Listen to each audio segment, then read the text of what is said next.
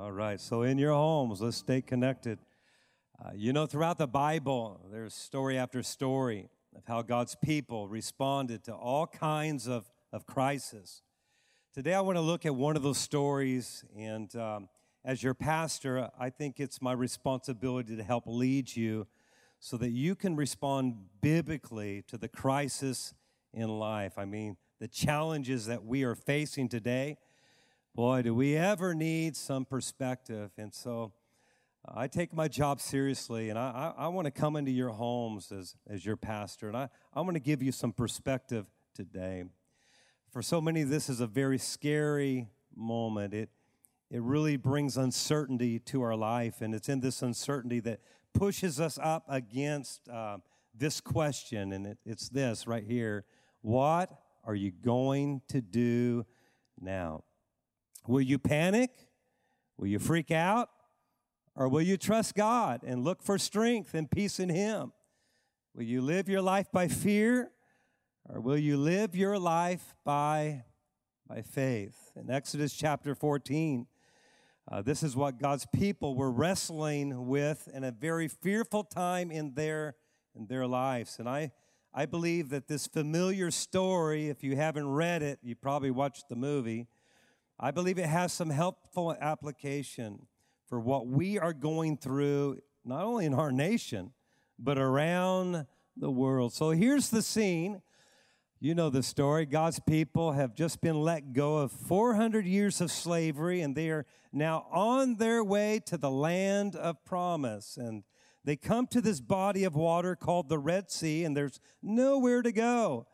And Pharaoh has now changed his mind, and him and the Egyptian army, they, they, they have changed their mind and they want their slaves back. And so now they're coming, they're coming after them. So here is Moses and two million people, God's people, and they have nowhere to go. And they're hearing the roar of the chariots coming, and they know Man, they're in trouble and they are absolutely scared. Listen to the text here in Acts in Exodus chapter 14.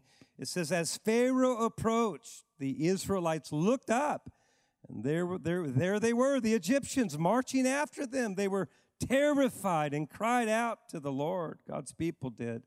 They said to Moses, Was it because there were no graves in Egypt that you brought us to the desert to die? What have you done to us by bringing us up out of Egypt? Did we not say to you in Egypt, Leave us alone, let us serve the Egyptians? It would have been better for us to serve the Egyptians than to die here in this desert. So here is God's people. Their backs are against the wall, and they're having a very natural human response to their crisis, kind of like what we're doing right now with our crisis. The first thing the Bible says that happens in the story is that they were scared. The Bible says that they were terrified. Now, this is a natural human response, isn't it? I'm sure we've all had that, that, that fear and being scared. And, and here's what I want to challenge us as a church is you might start off scared, but you cannot afford to stay scared. Because when you're scared, and when you're afraid, and when you're fearful, and when you're terrified, the truth is, is you make some pretty bad decisions. I mean, do you really think that you're going to use more toilet paper than usual? Do you really need to stockpile all that up? Uh, you need to leave some on the shelf. My wife's been looking for some. It's, it's amazing the crazy things that we will do in times of crisis because we're scared. Have you, have you hoarded enough Purell to possibly take a bath in it? How about the ammo, the guns? It's amazing what people are doing. Like, really? You need more ammo? You need guns? Like, really? Is that, is that what we're going to do? Is that what this has come to?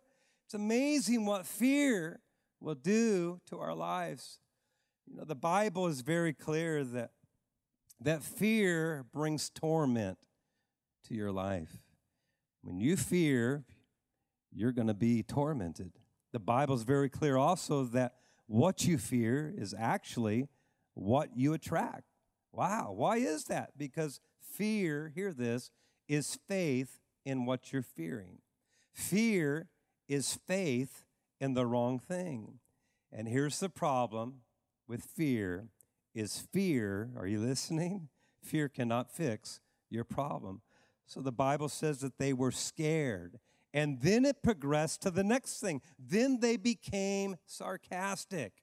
I want you to hear this because this is another human response to, to, to, trouble, to situations. And we all have a tendency to go through these responses as we get scared and then and then we move into this thing called sarcasm, or being sarcastic. And notice what it says here in verse 11. It says, uh, Was it because there was no graves in Egypt that you brought us up out of the desert to die, Moses? This, this is sarcasm here.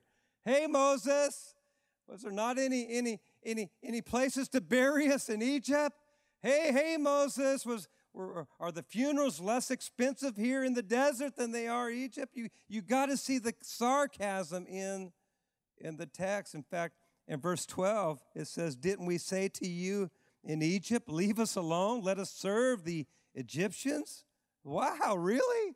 Moses, didn't we tell you in Egypt to leave it that, that we, we like our, our beautiful homes and our great careers and, and our bright future? Listen, they had no beautiful homes. They had no bright future. They had no great careers. They were slaves. This is not true. They were begging God, if you read the story, for God to deliver them. They were begging for Moses' help. What's going on here? They're scared and now they have become sarcastic. They're just mocking their leader.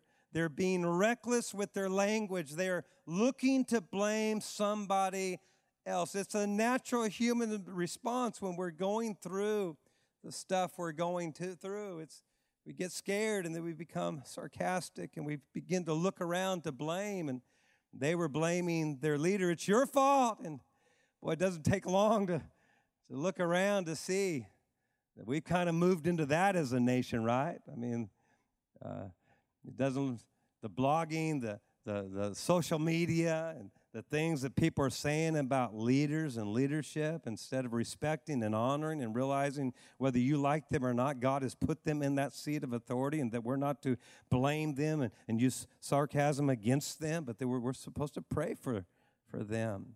But it's a natural tendency, a human response that when we get scared, we get sarcastic.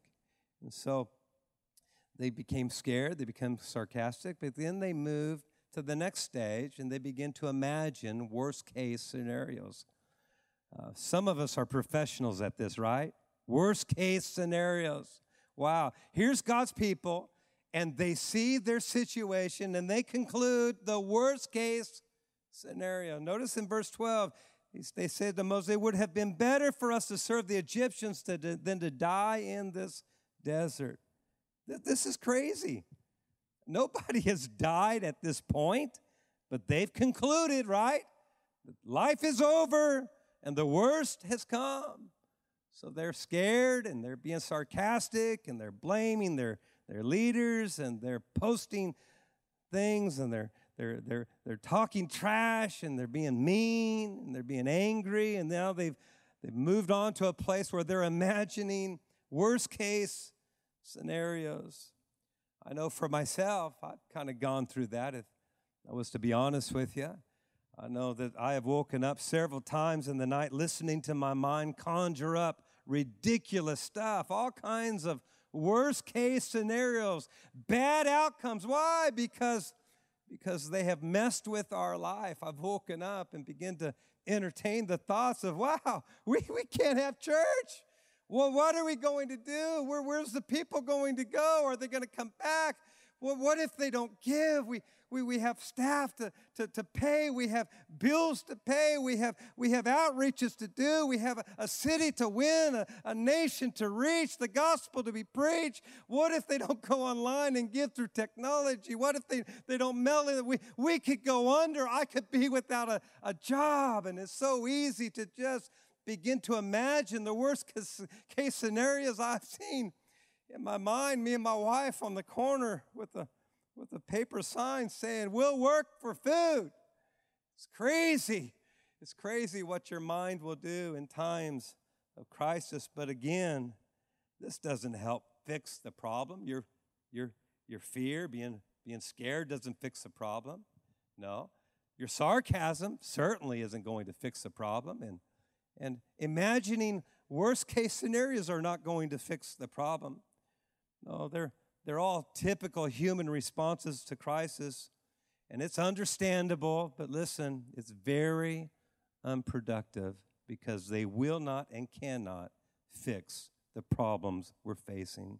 Now, catch this. It's at this point, not going to be much longer, but it's at this point that Moses gives us a clinic on leadership. I love it. He tells the people, hey guys, there's a better plan. Pastor Moses has come on the scene, and he says this on Exodus, in Exodus 14 13. He says, Do not be afraid, stand firm, and you will see the deliverance the Lord will bring you today.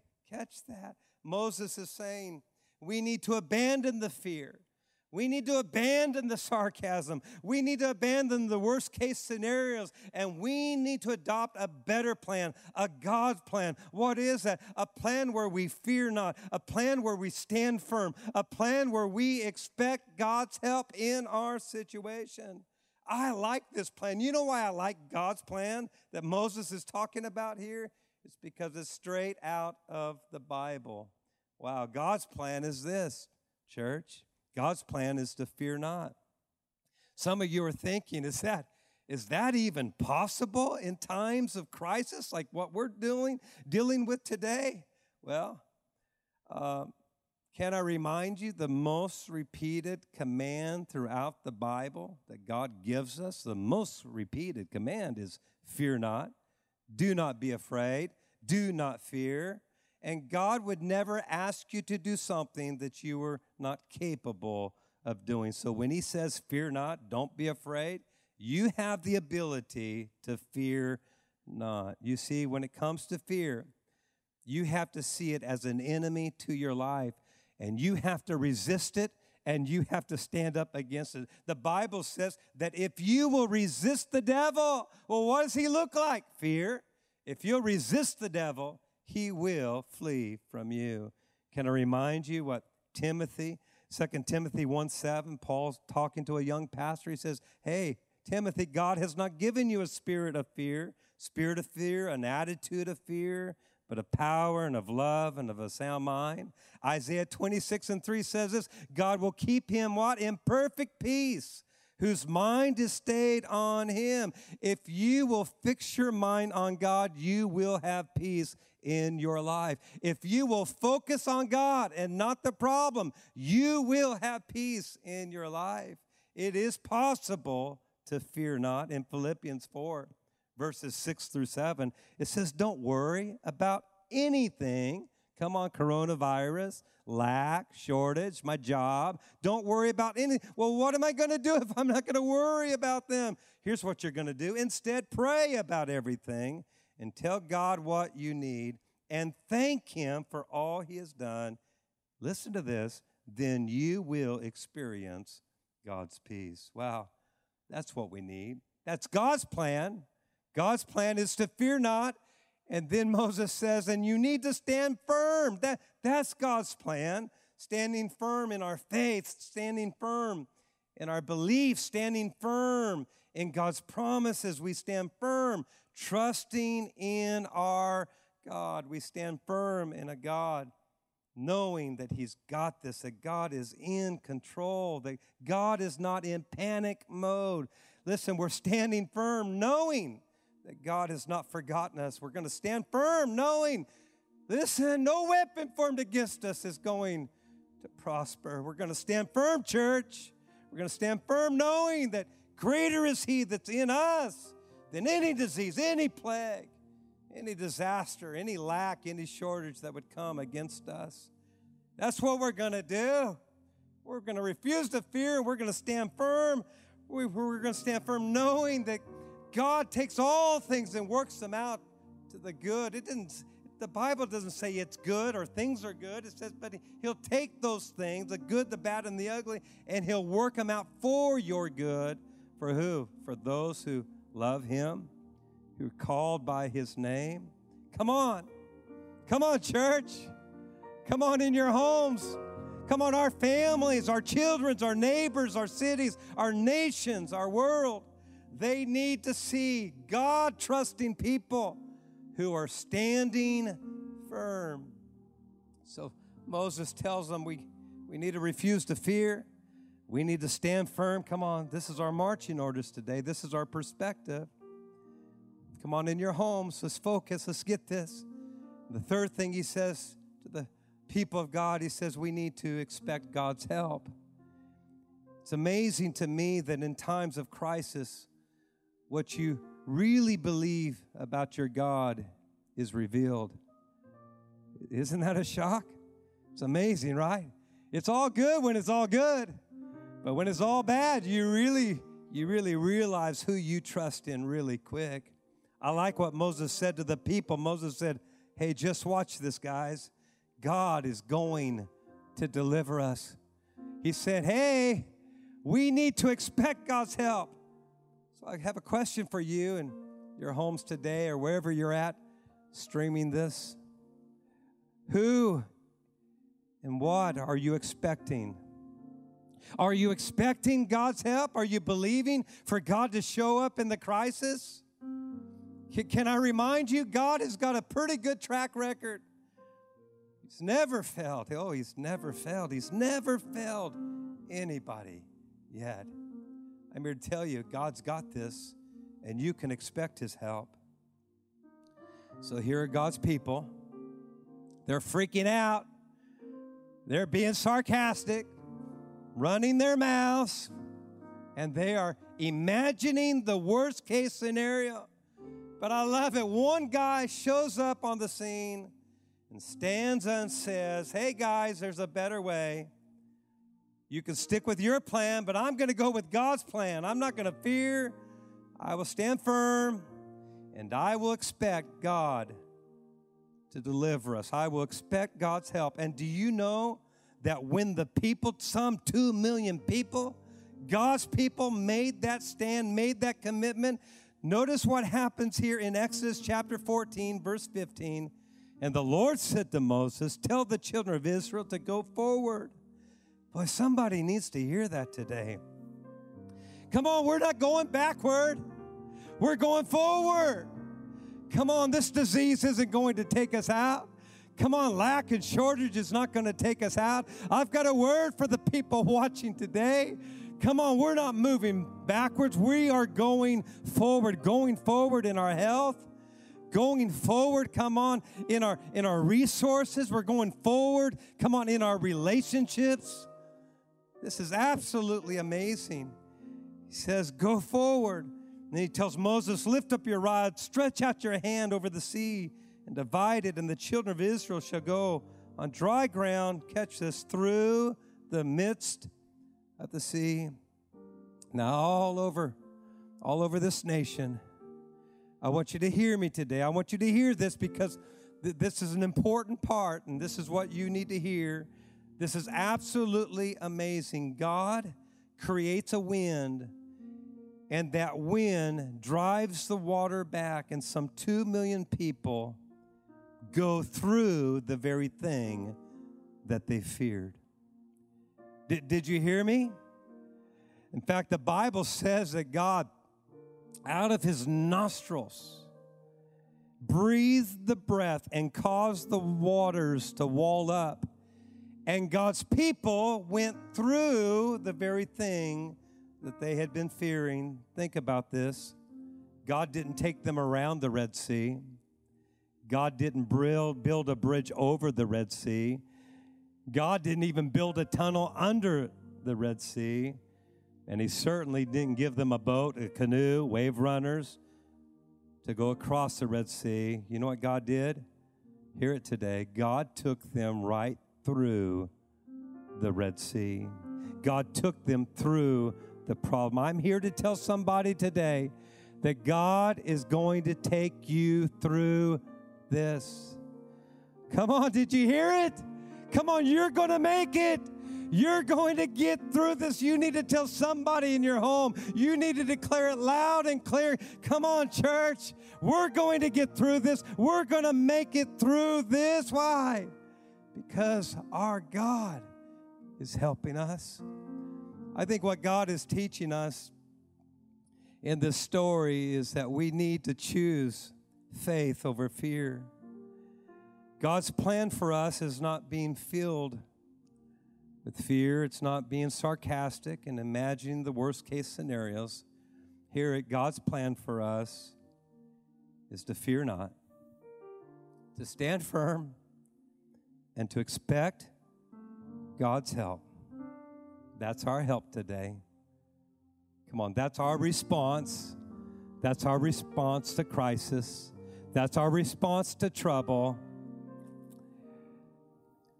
As we begin to close this service, and we're going to go back into worship, the band is here. You know what's amazing about this story? I want you to think can you imagine getting to the other side and then watching your enemies completely destroyed as God caves the water back in on them? Here they are watching what had been harassing them, what had been tormenting them, what had been fearing them. They get to the other side and they're watching as God's help comes. And the Bible says that their enemy, the Egyptians, was destroyed once and for all. You know what happened? You know what happened after that? The very next chapter, chapter 15. The Bible says that they went into a worship service and worshiped their God like they had never worshiped before. I think this would be appropriate right now as you have heard the, the, the, the Word of God and how we respond to crisis. That God is working on our behalf and that, and that our enemies are being destroyed and that we don't have to panic and fear. I want us to go back into these two songs, and I just want you to make your homes a place of worship. I, I want us to make a big deal. I, I don't know what they were singing. They were probably going, God, God, you're awesome. Man, I, I, I, God, you're amazing. I, I mean, I, I, it's almost like you would be speechless. Like, what do you say? And I just really believe as we go into this worship, I believe that what we have need of in every home, in every life, in every family, I believe you're going to see that. I believe you're going to sense the presence of God and the power of God in a way that you haven't ever before. So, right in your homes, whether you're sitting, you might want to change your posture, stand, whatever. But can we as a church family, one church in many homes throughout this nation, can we as a church family, can we lift our voice? And let's give worship like we never have before because we know we're coming through this. Celebration, we're coming through this. Thanks for listening. If this impacted you and you'd like to partner with us, go to celebrationchurch.cc/give to help us reach people with the message of Jesus.